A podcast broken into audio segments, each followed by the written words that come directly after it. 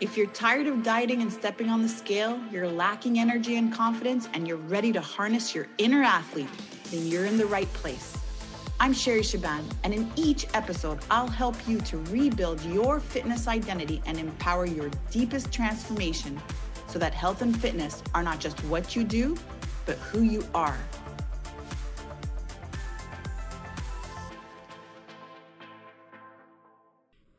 What's up, athletes? Welcome back to the show. Today's topic is a really important one. We're talking about the diet mindset and how to break free into a place where we make peace with food and start to choose our food intuitively and maintain our weight and health without being restrictive. I have to admit, I've never struggled with weight loss. In fact, when I started training in 2002, my primary goal was to reduce back pain. It was to come off of that pain medication that I was relying on on a daily basis in order to get by. So when I started my journey, I wanted to increase strength. I wanted to reduce pain and I wanted to have more mobility and freedom of movement. But being in that environment for so long, I started learning a lot more about nutrition. I started hearing about different diets and learning that certain foods were good and others were bad. I learned at times that carbs were good, and then I learned that they were bad. And then I learned at other times that fats were good, and at other times they were bad. And then I learned that you needed an insane amount of protein in order to see the results that you want. Now, for many years, I started adopting some of these principles and I found myself eating in a pattern that was very restrictive. I focused on eating all the good foods because that made me feel good. And when I ate the bad foods, I felt bad. I felt worthless. I felt disappointed in myself. I felt that I wasn't a coach and I wasn't being true to myself and to the athletes I was working with. I felt guilty. I felt ashamed. I felt frustrated. And before I knew it, I started picking up habits of binge eating. I'd be very, very, very restrictive and felt very, very good. And then felt that I would reward myself with something that was bad. But since I was already there and I was already doing it, I just kept going to the point where I would end up overeating that bad food because I felt like I was in a desert, that I wasn't going to get this food again, that I was starving for so long, and here was a buffet that would disappear very quickly. Now, it took many years to realize that this was a disordered behavior and that I had lost sight of what intuitive eating was. It took me quite some time to work on this, to make peace with food, to see all food as being neutral athletes, there is no good food or bad food. All food is neutral.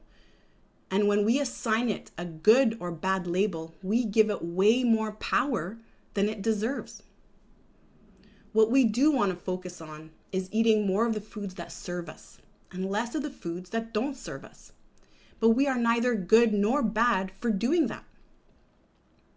You know, a lot of people have a hard time believing that I don't follow macros or follow a particular diet. I really eat what I want and I focus on how I feel. When I eat the foods that serve me, I feel great. I perform better. I recover better. I sleep better. And my gut health feels optimal. And when I eat more of the foods that don't serve me, it starts to impact my sleep and my training and my recovery. I choose foods intuitively based on how I feel. And I have to say, it's paid off. It's stress free. I don't have these feelings of guilt and shame. And I want you to come to this point where all foods are equal. But your body chooses the foods that fuel it because it knows what makes it feel good. Today, to talk to us about intuitive eating and the diet mindset is Victoria Evans, who started her career in the corporate world with a prominent Fortune 500 company in the beauty industry in Montreal. Victoria's faced many challenges related to eating disorders, mental health, extreme dieting, and over exercising. In fact, that became her catalyst for creating a solution to an issue millions of women deal with today. Victoria is a successful intuitive eating coach who's disrupting the wellness industry through her fundamentally science based approach. She has helped countless women heal their relationship with food by optimizing their mindset for happier and healthier lifestyles. Now, athletes, as you listen, I want you to keep an open mind, knowing that awareness is the first step towards change. And once you're ready to make peace with food, then it's time to make a change. Hi, Victoria. Thanks so much for coming onto the show today. Hi, Sherry. Thank you so much for having me. I'm really excited to chat with you. Oh, me too. I love what you do. I love what you do and this this topic is so close to my heart. So you help women break free from their relationship with food where there's a lot of do's and don'ts and good and bad and and should and shouldn't and you help them find an intuitive way of eating. Exactly. Really finding that food freedom, really finding that abundance and love for life when we're no longer held back with this I should eat this, I should eat this, I should eat that, I have to move this way or that way. Really coming from this empowered place and just such a beautiful way to live. I love this. I love this. So, how did this journey start for you? Yeah, so I think myself, like so many women, you know, we've been told our entire life that our worth is what we look like, mm. right?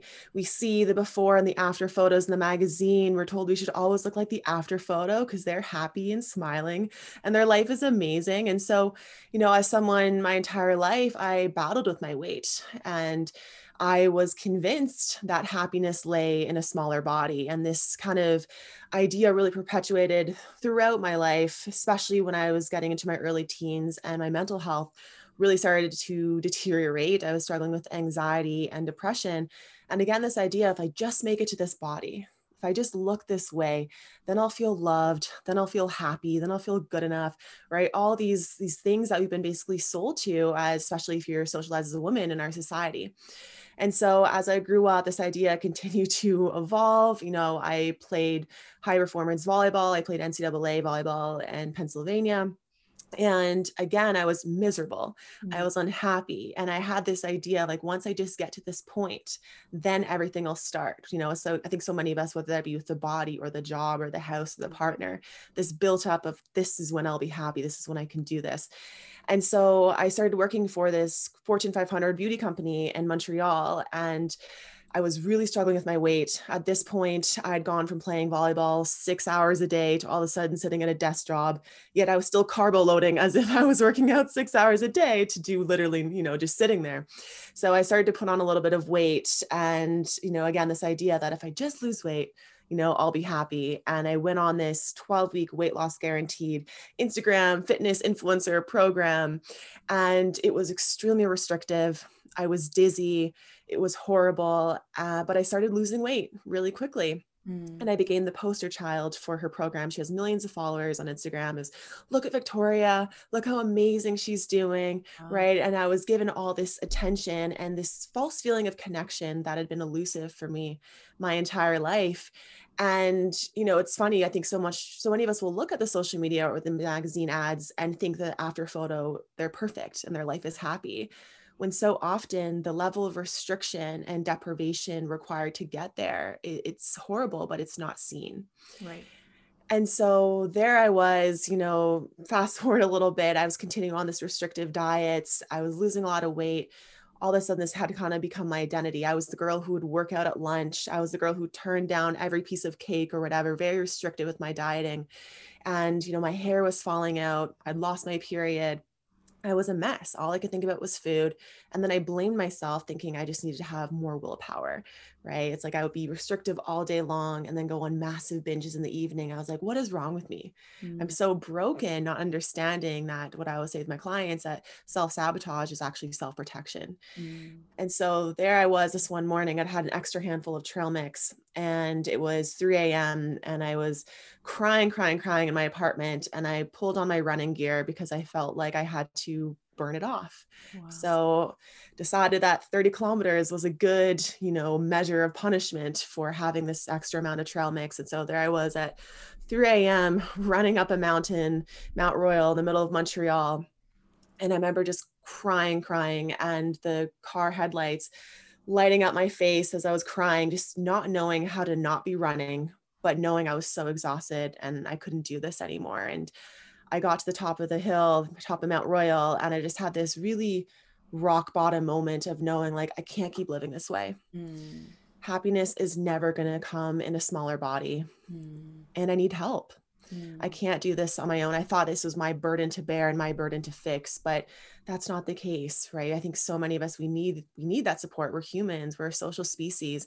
So I ran down my the hill and called the eating disorder hotline and that's when I first started getting help and started opening up and that really kind of began my journey to what I do now, but that is kind of the the short long story of how I got to where I am.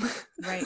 That's so intense and, and you said a, a few really important parts and and first of all it's it's having this ideal that you are working towards where happiness is on the other side, right? Mm-hmm. It's believing that happiness is on that other side of that success. And of course, we've created that definition of success. Yeah. And then the other part too is being applauded for being very restrictive.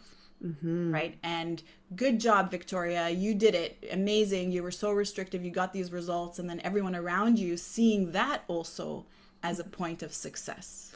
Yeah, which is why I always say to people, you know, don't praise people for their bodies, right? right? Like praise them for their, you know, their ideas or how they show up with a lot of beautiful energy. Because if I tell you, oh my God, Sherry, you look so amazing. Did you lose weight? Right well, what happens if you gain weight? Or what does that say about how I looked before? Right. Right. right? It drives so much shame and so much, I have to show up this way, but it also reduces us to our body. Right. And we are so much more in a body. And I love, I'm so passionate about fitness. I CrossFit and I love to work out because it makes me feel really good yes. and feel really powerful in my body. But I'm not just a CrossFitter. Right. I'm not just my handstand push-ups right like i'm so much more than that but you know when we talk to people and reduce them to their body by commenting on their body it really prevents us from going deeper with that person mm. which then also drives this feeling of disconnection as well instead of being able to go that level deeper and ask you know what's really going on with you Right, right. And it's interesting that you say that because it's true. The first compliment that generally we hear is, You look great. Did you lose weight? Yeah oh you look great what have you been doing? And again it's mm-hmm. something very very physical versus you showing up with love or you showing up to support other people or what you know what good cause have you done that is impacting others? It's interesting that that's our focus all the time.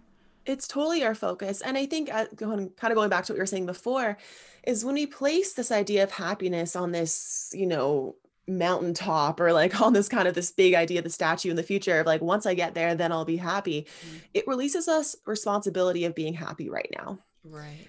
Right? It means that we are saying to ourselves oh, i don't have to go out and do the thing. I don't have to go on the date or i'm not going to go for this job promotion or i'm not going to do whatever because i have to get to this point when i do that thing. Mm-hmm. and the irony of that is that by not going and pursuing the things that we want to do, by not showing up in that way, we're creating that unhappiness. Mm. So it's like not only are we releasing us responsibility of happiness now, but we're also creating more unhappiness, mm-hmm. which then perpetuates this idea of when once I get there, I'll be happy. But it almost becomes a self fulfilling prophecy. Mm-hmm. So true. So true. And so you you shared earlier that you've struggled with disordered eatings or eating mm-hmm. disordered disorders. How did that start for you? Yeah. So it started as a diet. Mm. Right. I think no one starts out thinking that this is going to become an eating disorder. It starts out as, oh, I could I could lose a little weight. Mm-hmm. You know, I'd like to look a little bit differently.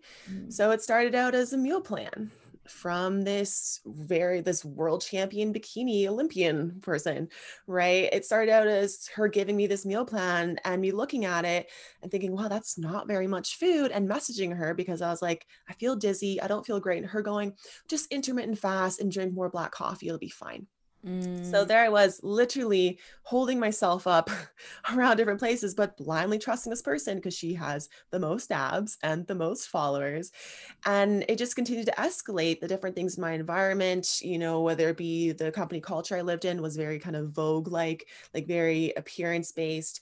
Um, you know, my mental health, where I was again convinced that I will just be happy and I'll be less anxious once I get to this point. Right. The constant appraisal by different people, the personality, the, you know, how I perceived myself, my identity became the girl who lost weight, the girl that people would come and talk to and ask her about. And I didn't know how to not be that girl. And so it just continued to escalate. And because we think we'll get to a point where it's going to be enough, right? I'm going to get to this goal weight, or I'm going to fit in this dress size, and then I'll be happy that doesn't exist because happiness is happiness is not in a body size mm-hmm. which means that we're chasing smoke not knowingly often becoming more more sick and worse and worse and worse mm-hmm. Mm-hmm. and it's interesting because you got to that point where you did release the weight you were you know you had transformed your body was different and yet you seems like you were still chasing happiness right oh yeah i was the most unhappy i'd ever been in my life when i was at my smallest weight Mm. which was such an identity shattering moment because my entire life, like from the youngest of young age, I remember thinking that once I just look like this version of myself, everything will be perfect, mm-hmm. you know? And there I was looking at myself in the mirror with the perfectly defined abs, with the cut arms, you know, the hip cut things, you know, that I'd always wanted. And I had never felt more unhappy, more out of control around food. And what I would say is like, we'll never be free by implementing control. Mm. And I was seeking a sense of freedom in my life. I wanted to feel like I was actually living.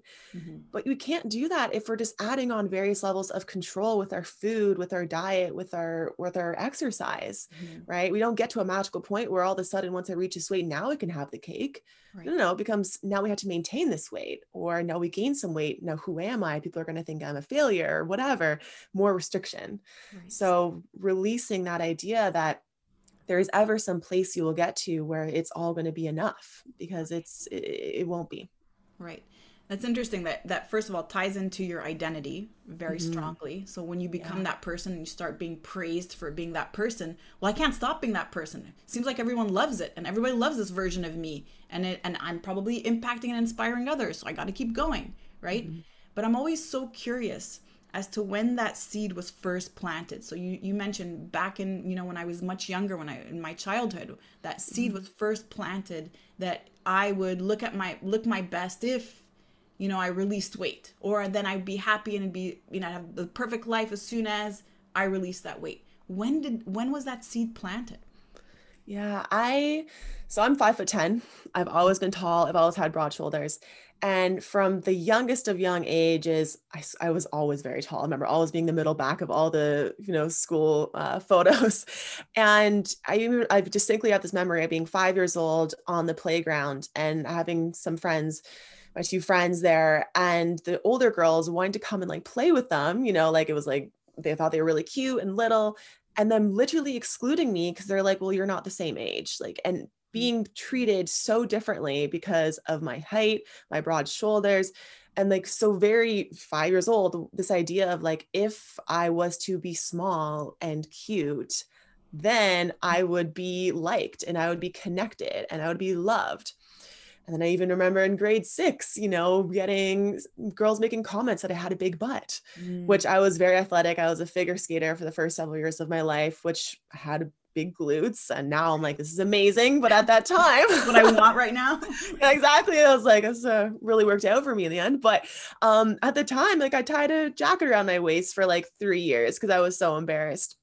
And as well, like I was mentioned, I was in figure skating, ice skating. Um, and so, so much of it's on appearance. I'd be executing the exact same level of jumps, of spins, of performance, and getting marked significantly lower mm-hmm. and having conversations with my mom in the car that I just looked a bit different right. than the other girls who are competing. And so it was kind of different things like this but of course if you're anyone in our society you're at the grocery store and looking at all those trashy magazines that are slamming models that mm. slamming you know celebrities and oh my god look at this person on the beach and new diet to lose 500 pounds in a minute, right? Whatever that is. Um, and so you kind of start to put the pieces together, regardless of what different circumstances are. If you were socialized as a woman, especially, I mean, anyone in our society, but you're going to be slowly putting together those pieces over time. And some people it's going to result in kind of going to a more extreme of maybe an eating disorder. Other people, it's likely just going to be more just disordered eating, kind of different levels of the spectrum. But I think to all degrees, we are impacted in, in some way. Yeah, I, I want to get into that in a moment, but it but it's interesting because maybe back in the day when you know we were we were younger and we were growing up, it was all about being skinny, and being skinny mm-hmm. was what was beautiful, and being skinny yeah. was the standard. And then you know enter CrossFit and enter you know strength training, and now we hear strong is the new skinny. Mm-hmm. That didn't change so much, you know. It's still it's still that label. It's still that that that goal and that that sort of expectation of perfection that we're still going for and maybe maybe in the past it was about being really skinny and being a size zero or size two but now it's about having really big muscles mm-hmm. and so where where do i release all of that and start to look internally and ask myself truly how am i feeling mm-hmm. and how can i start to intuitively choose my foods and release myself from these expectations of looking a certain way. Mm-hmm. Yeah, I think the first thing is to understand and have that awareness that there is no end point that is going to bring you a certain feeling. Mm-hmm. And so, what I would say is when we want to lose weight or we want to have abs or whatever, what I'm actually saying is, I want to feel loved. Mm-hmm. I want to feel connected.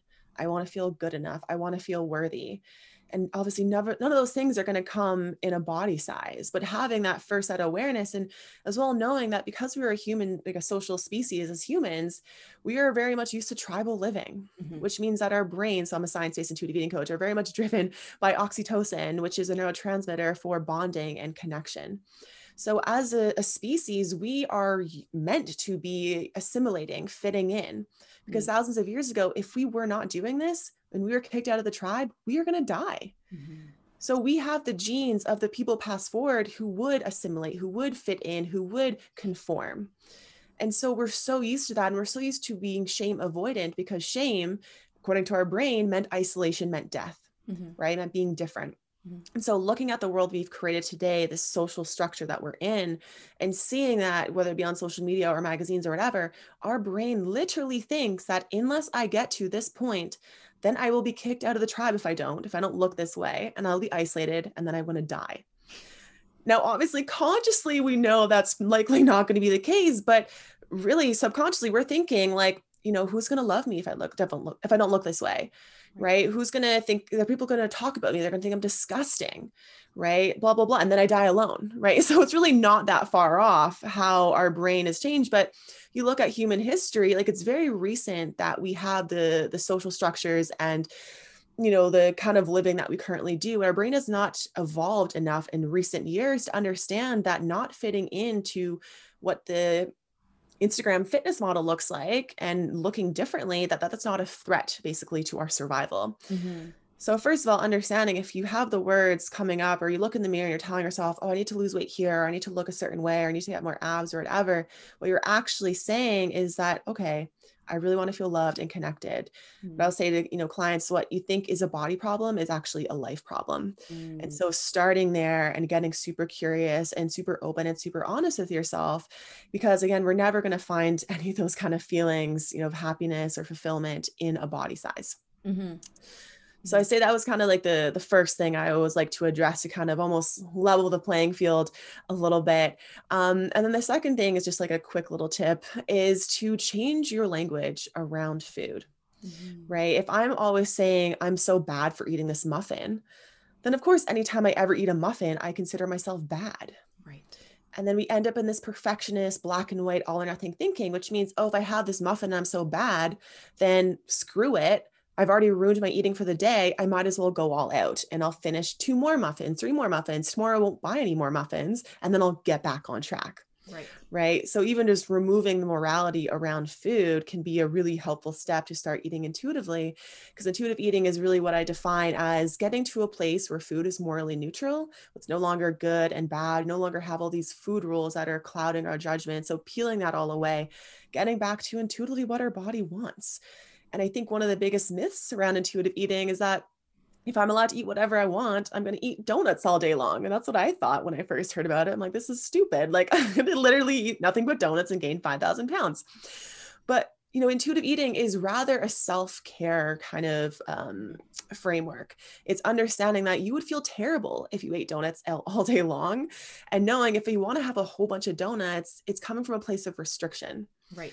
So, what I say with clients is that restriction creates rebellion and allowance creates space for choice. Right. So when we lean into the allowance, you lean into the choice, and we're actually checking in and tuning into how we feel, we do not want a thousand donuts. You know, maybe it is one donut, and then we're likely going to want to go to eat foods that actually make ourselves feel good. Right, right. Yeah, and it's coming away from the that I can have that or I'm not allowed to mm-hmm. have that, and just again really being mindful about around the language, which is which is what you mentioned. And it's interesting because if we see kids, if we see, you know, young babies, if we're, if we're moms and we've had kids, we notice that they'll cry when they're hungry. Mm-hmm. And then once they're full, they, they're satisfied. And they don't just, you know, choose foods and just overeat or, you know, before we've even started to link food with emotion and food with our culture and, and you know, using food in, in a different way rather than just giving our bodies the energy that it needs at the moment mm-hmm. we realize that we actually do have that within us. We have that ability to, to choose foods when we are hungry. But it can't come from this restrictive place where I'm following a piece of paper, where I don't even know if I'm hungry or not. But this piece of paper tells me that I should eat this, these exact quantities at these exact times.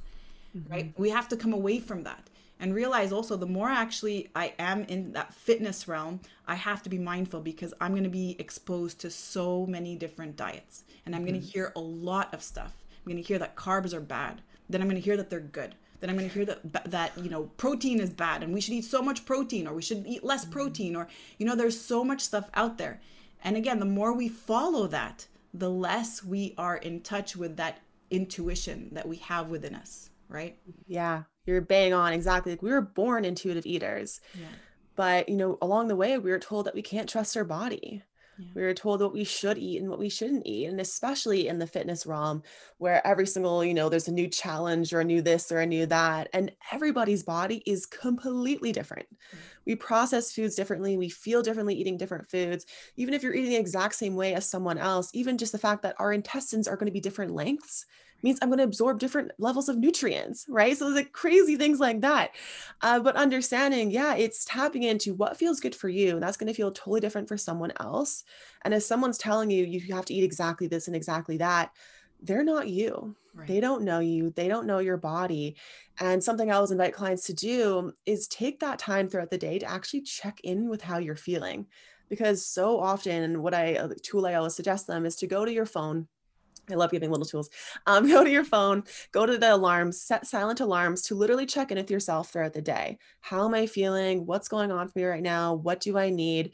Scheduling those throughout the day because otherwise we're often just on autopilot. Mm-hmm. We're not actually understanding when we're actually hungry or even when we're super full, how we're actually feeling. Are we emotionally eating? Are we stress eating? And so building in those little pattern interrupts throughout the day is a really great way for us to check in with ourselves. How you know how am i feeling this food eating this food? You know what do i need right now? All those kind of things can really help us to get back to what our body's actually asking for. Yeah i love all of that. I love everything that you just said. So it seems to me and i mean just to give our our listeners here sort of that those first steps to get started seems to me that that first place is all right i i have to make a change because i'm not happy. I i'm now spiraling down this restrictive you know binge eating sort of cycle and i can't break free of that i'm constantly waiting for happiness because happiness is never arriving it's never good enough i never feel like i'm, I'm enough mm-hmm. what are the first steps once this this awareness is there what is next how can i get help yeah. So I think, you know, even just going back specifically to binge eating, mm-hmm. right? Binge eating is coming from restriction. Yes. And so many of us think it's a willpower problem. They think it's like, I just need to be stronger or more motivated. Right. And so, and the interesting thing is binge eating and why I coach from a science based perspective is to really create this idea of neutrality. So, removing a lot of that shame through education. So, for example, when we're binge eating, we feel like we're a different person, right? We often kind of have this like blackout kind of moment where we start eating the cookies and we're like, oh, we'll have one more. And then we look up like 20 minutes later and the kitchen has been emptied and we're just like, what just happened? Right. It's like very Dr. Jekyll, Mr. Hyde. And it's not that you're broken, you're not, there's something gone wrong there. Rather, it's something has gone right, right? You've kicked off this very primitive need to get calories in. And so what's actually happening is you're having a dopamine surge. Mm-hmm. Dopamine in our brain is anticipation of reward, the neurotransmitter. And we start eating these really delicious, high sugar, high calorie foods that you've been deprived of, right? So your energy levels got too low. So your brain is like, oh my God, let's go get food ASAP to get our energy levels up. So the, the lion attacks us, you can fight it off, right? Right when we're having that dopamine surge, it actually cuts off our ability to access our prefrontal cortex, which is the front one third part of our brain, impulse control, future thinking, rational thinking, planning, goal setting, everything. So you basically cut off the part of your brain that could really even kind of moderate the situation, as it were, help situation, which is important because if our brain thinks that there's a threat or there is fear or whatever, we want to be immediately going into that, you know, sympathetic fight or flight, right? right? Handling the situation, not sitting there contemplating, like, is that a lion? Is that, I was like, no, no, right? We've got ourselves in that kind of state. And so we're eating food, we're binging food, we're eating it super quickly. We're having that dopamine surge, which is cutting off access to front of our brain, what basically allows us to kind of moderate situation. So knowing that when you feel all of those different things going on, it feels like you are a different person. It's rather different parts of your brain that have different priorities. Mm-hmm. And the mm-hmm. part of your brain that is driven by survival, the one that keeps you alive, that's the part that is picking up the slack, as it were, in that moment. That's the one that the focus is on. And so knowing, you know, that level of restriction throughout the day, and I coach around four different types of restriction, which is physical, emotional, mental, and connection. Because I think if we're missing in any one of those areas, food can often be that kind of fill in the void moment, as it were. Um, but knowing that even coming from the physical point, if we're not getting enough calories, enough energy throughout the day, right? We're going to kick off that primitive need. We're going to get that dopamine surge and we're going to feel likely very out of control. Mm-hmm. And that's meant to happen, mm-hmm. right? If that did not happen, we would not be here. right. Yeah, yeah, it's how we've survived, right? Exactly. Okay, so you mentioned those four levels of restrictions. Can we yeah. get into that a little bit more? Yeah. So, physical restriction, I talk about that as not getting enough food or enough variety of food, right? So, if I'm only eating I don't know, for example, like when I was really depriving myself, I was literally just eating like boiled chicken breast and like steamed broccoli, right? That's just not a lot of different nutrients for my body to absorb. It's not a lot of variety. So, physical restriction, if we're not eating enough food, enough variety of food, that's going to play a huge, you know, issue when it comes to you know the binging emotional eating or stress eating not so much emotional eating but stress eating as it works our body's in a massive state of stress the second piece is mental restriction.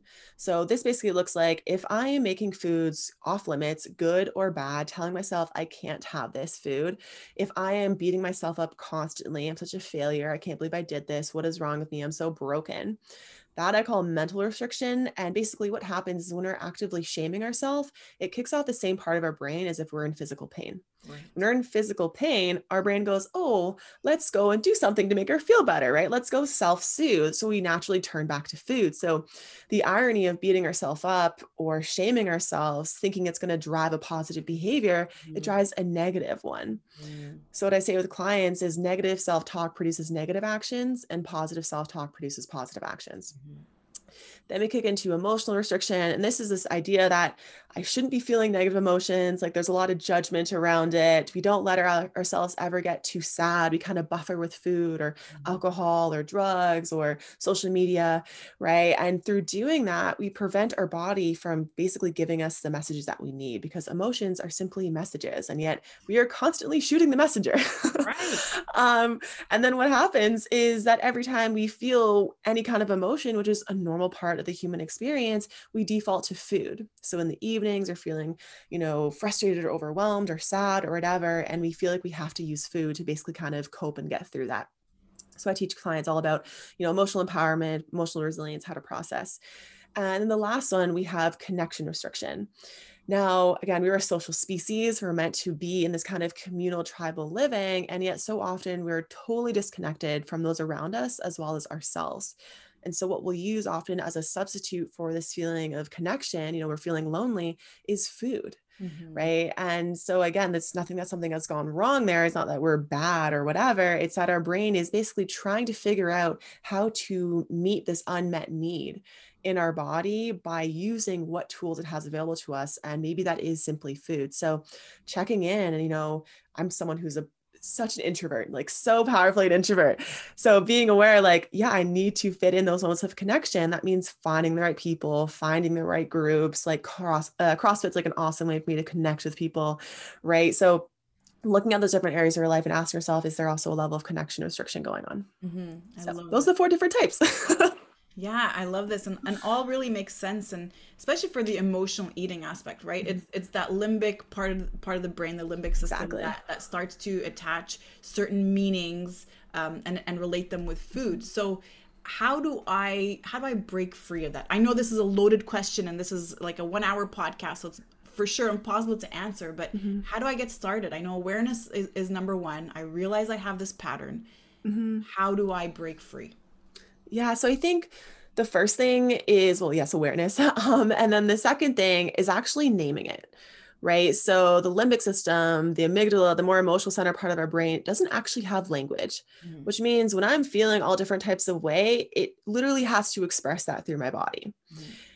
Our prefrontal cortex, our frontal cortex, on the other hand, which I was saying before, is like rational future thinking, all of that, it does have language. Mm-hmm. Which means by me simply saying, I am feeling frustrated, or I am feeling upset, or I am feeling overwhelmed, we are already starting to process that emotion because we've added vocabulary to it, because we've added language to it. So that would I will say is like that first thing is having that awareness, but then actually speaking out how you're feeling. Mm. The second thing is giving yourself permission to feel it, which mm. sounds really silly, but we judge ourselves so often, right? I think, especially, you know, during this pandemic, I had moments of, you know, I feel really frustrated that I'm stuck inside, but I felt it, I was muddling that with the fact that I thought I should be grateful that I was safe and I had a home and I had a job and blah, blah, blah. So I think so often we think that we can't feel two different things. So I always suggest with clients, like you can be and, right? I can feel frustrated about this situation and grateful or and happy for this. Right and knowing that the judgment and the um, kind of the restriction of that emotion it prevents you from actually processing it and then we end up turning to things like food because we feel stuck in it we feel like we're kind of just buffering in that emotion instead of actually processing it so awareness. I use an actually an acronym called ANAC. Or no, ANAS. No, ANA. Oh my gosh, I changed it like three times because I was like, I want to make it fit.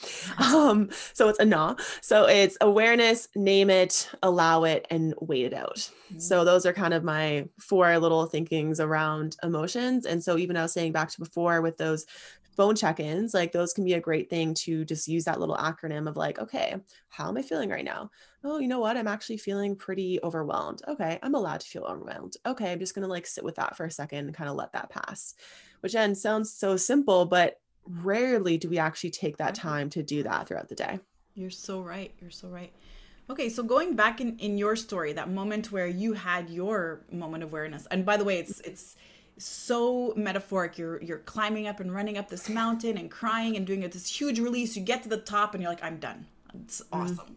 Right. So so getting that first step, you you you get the call center, um, get in touch with them, looking for help. How how did you find intuitive eating?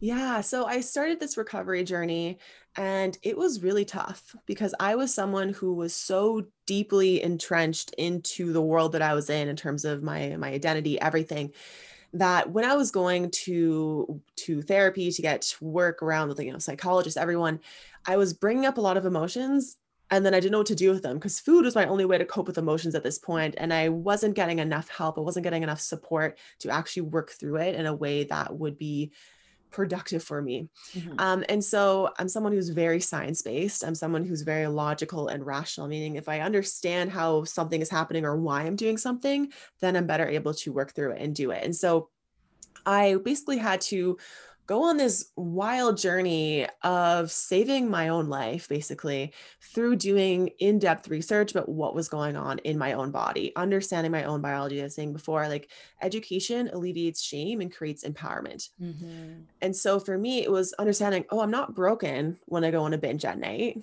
It's that dopamine surge that's overriding, you know, that the frontal part of my brain, it's happening because there's a level of restriction, mm-hmm. right? Oh, if I'm feeling really stressed, like I was walking around on eggshells all the time, right? Because I wasn't able to process my emotions. So what's going on there? So I unknowingly basically created this program to save my own life and if you would have walked into my apartment in Montreal at this time, it looked like I was an absolute crazy person because I had like papers everywhere and like arrows and lines and whatever. Um, basically, created this program that really dug deep into the science and helped me understand what was going on with me, why I felt the way that I did, helped me really to kind of reconstruct my own identity and what actually mattered to me in my life, gave me a sense of purpose. Mm. And through doing that, I started to share basically my my story on social media, what I was learning, everything there. And people started to reach out to me and they're like, hey, I see you're doing this thing. I'm in the same kind of space. This is kind of what's happening. I'm really struggling. So I took on some beta clients, so free clients to go through this program that I'd kind of unknowingly created to help them, you know, work through their issues as well as test out kind of, you know, was like, does this just work for me or is this something that I can continue to replicate again and again? And happily enough, it was something that I could replicate again and again and again. And so that will be three years in October of this year that that actually happened. Um, and then I moved to Bali for two years. So I quit my corporate job, moved to Bali for two years, and I've been coaching online full time since then. And back in Canada now, but moving to uh, Portugal in a few weeks. So my life has completely changed having gone on this food freedom, intuitive eating journey. And what I was I was looking at as well from this very kind of feminist perspective where dieting and trying to shrink ourselves and look at us ourselves a certain way and keep ourselves you know doing whatever it's such a distraction mm-hmm. right it takes our time it takes our energy it takes our money all the things that we need to actually fully show up in our lives and be the people that we were meant to be mm. and so by working through that stuff we're able to get this place where it's like what do i actually want in life when my sole purpose isn't trying to shrink myself what do i want Mm. And that meant for me, like, I want to travel the world. Like, I want to see new things. I want to go on adventures instead of just every year on New Year's, my goal is to lose weight, or every birthday, I'm blowing out the candles, wishing I could be smaller. Right. And that's what I wish for every single person, every single woman is that they can reject this idea of dieting and you know diet culture and shrinking themselves in favor of showing up and just living their life in a really true and authentic way. Oh man, that's so powerful. I love that so much. And it's so true. How much of our thoughts are spent on how we look or our yeah. weight or how we should look better or comparing ourselves to other or mm-hmm. not feeling good inside our own skin. We're not worth it. We're not enough. And then how mm-hmm. much of that is, you know, money spent on diets and mm-hmm. powders and treatments and cellulite reduction, I don't know what, yeah. and stretch mark this. And it, it's crazy but it's mm-hmm. true. I think as, as a woman in society i don't want to say that we're we're targets but but yeah we kind of are easy aren't we? Yeah i would say it's funny the company i used to work for and I, I was i joke about it now it's like we created problems and then sold you the solution. Mm. you didn't need 72 hour eyebrows until we marketed to you through commercials that what if you woke up in the morning and your eyebrow was slightly off and the boy was next to you and you have to run to the bathroom and put it on, right? Like we created that problem. And we weren't born inherently hating our bodies. Mm-hmm. We were born like neutral. We loved our, you know, if our mom had rolls or whatever, so like we didn't care. We didn't even see it. We didn't even see it, right? We just saw her. We just saw the people around us. We were taught to hate our bodies, oh, which means we can also unlearn that. And it will take time but it's absolutely possible. Wow, it's so true. It is a problem that not everyone has a six pack. It is a problem that you don't look ripped. It is a problem that mm-hmm. you're not a size two. All of these are problems that are created for us. And we spend our entire life looking for a solution that doesn't exist when truly the solution is removing that problem. Exactly.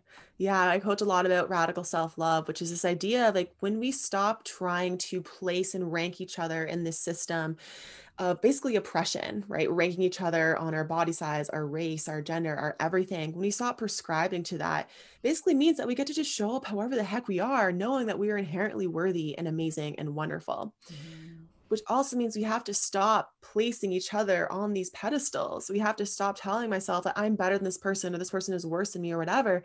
Because doing that, we uphold this system that some people are more worthy than others. Mm. And that's just not the case. And you're never going to win that game, mm-hmm. right? Everyone is inherently worthy. And so we have to reject this idea that getting to a certain place means that I will be better or that my life will be better or whatever, whatever, right? And rather accepting and taking responsibility for the fact that you can be happy now, yes. you can own your life and your body right now, and then the entire world will open up to you. Oh man, so great. You mentioned earlier also something around intuitive movement. Yes. So so share with us what that means. Yeah, so I've had such a turbulent relationship with exercise my entire life. Um, my family was very athletic growing up. So much of who I was was how I performed. And so, yeah, I played high level volleyball, everything. And I was someone towards, you know, becoming more restrictive and more uh, with my exercise addiction towards the end of, you know, before I got recovery. I was exercising like four or five hours a day. I was going on 30, 40 kilometer runs to give myself permission to eat breakfast, and people were praising me for it. Oh, you're so amazing. You're so strong. Wish I could be like you. Right. It's like those are red flags, yet people saw them as something to praise. So, mm basically my entire relationship to exercise had to completely change. And so now I talk with clients and I talk a lot about intuitive movement. And so, why even call it movement versus exercise? I kind of think about it almost like exercise is kind of putting it in a box, mm-hmm. right? We have this idea of exercise is lifting weights in the mirror, right, at the gym, or doing a certain type of aerobic class, or even, even maybe doing CrossFit or going for a run. Versus movement is this very open, broad, you know, idea, we can get creative with it. So moving our body in a way that feels good for us doing choosing the intensity that feels good for us choosing the type of movement that feels good for us mm-hmm. knowing we can also take a rest day if we would like to mm-hmm. right so i think you know, when we talk about sometimes exercise, if it's like we're not going level 10, we're not doing this exact thing, then it's like, what's the point? Or like, this is a fail, or like, we mess, we missed a day. So like, we were terrible, or right. Um, versus tapping into intuitive movement, it's like knowing it's going to be fluid, right? The only constant in life is change. And so knowing that I'm not going to be able to hit the same level of intensity or the same type of movement all the time just means I'm human. Doesn't mean something is you know bad or not normal and it's checking in with yourself with types of you know what a movement feels good for you. What would you enjoy doing? How do you feel do- during it? How do you feel after it?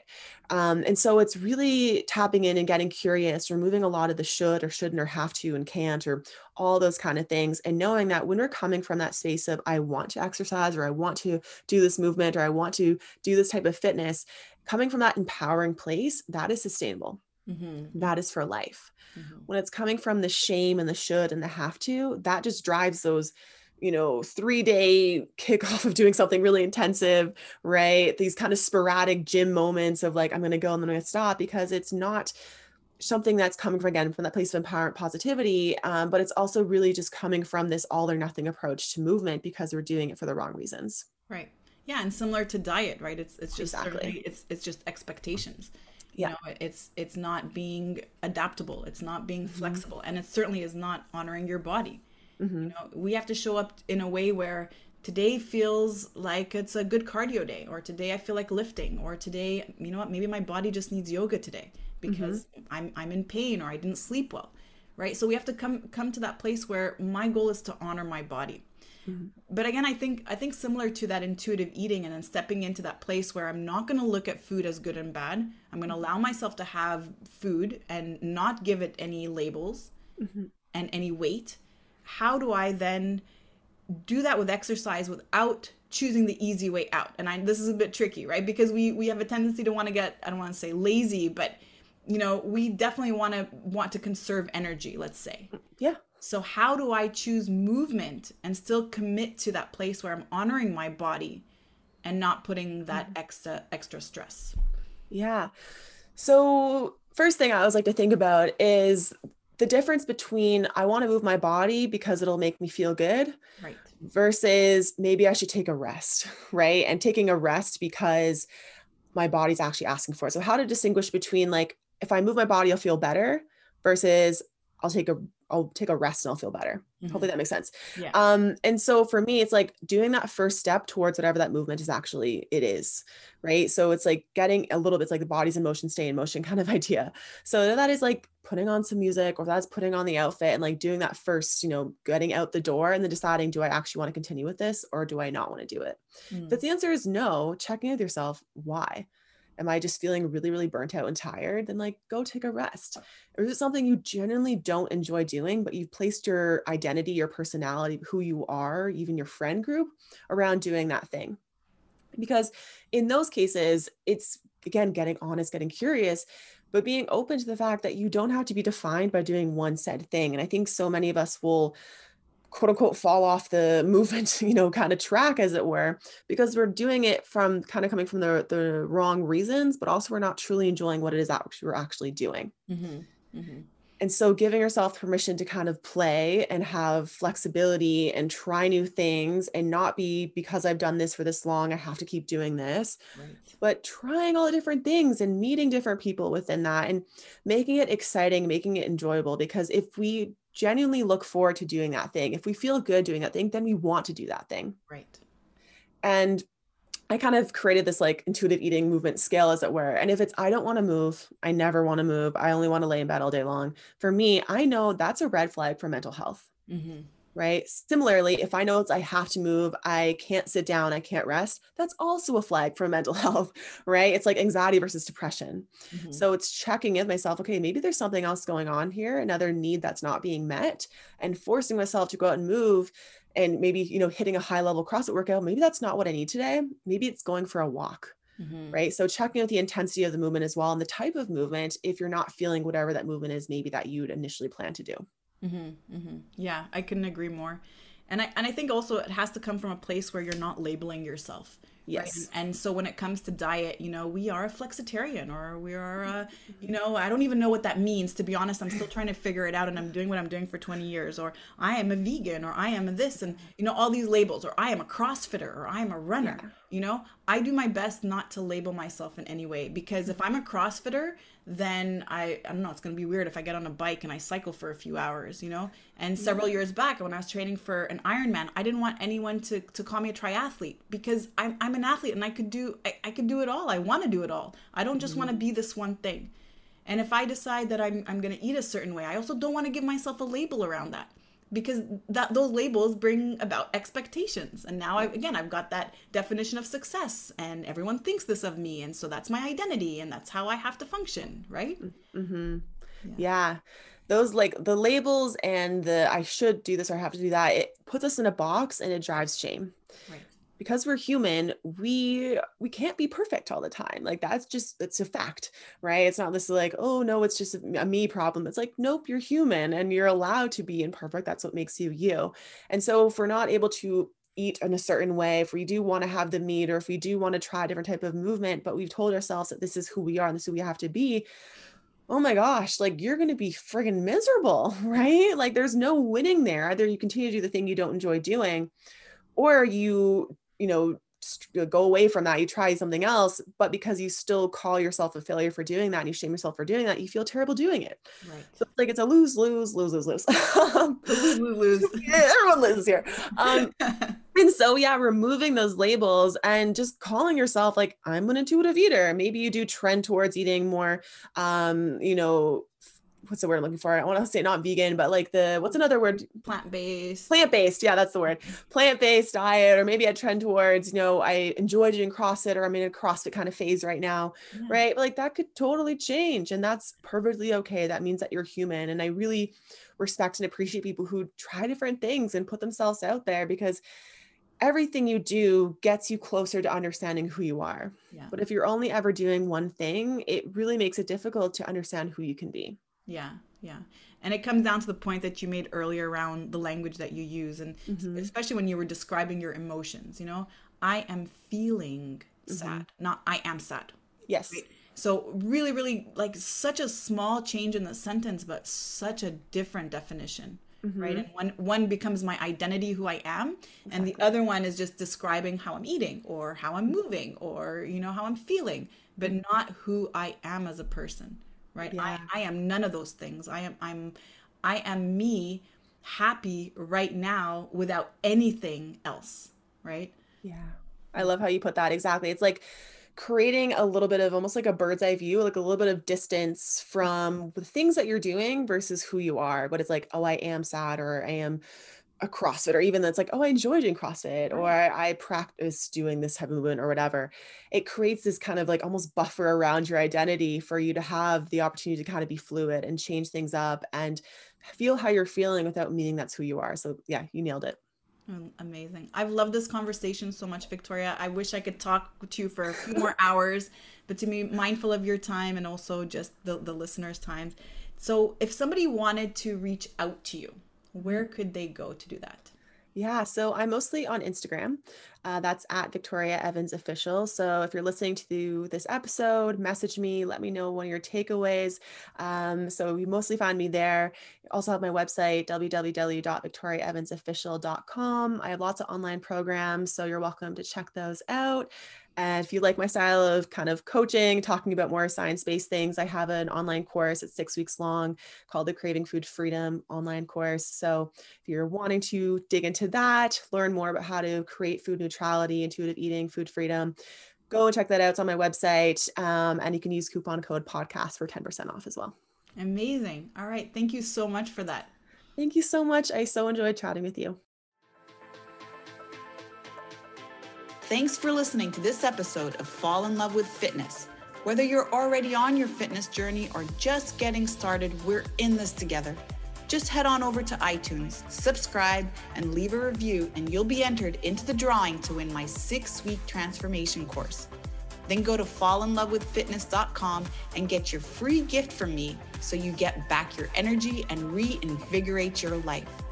Join me on the next episode, and remember, you are an inspiration.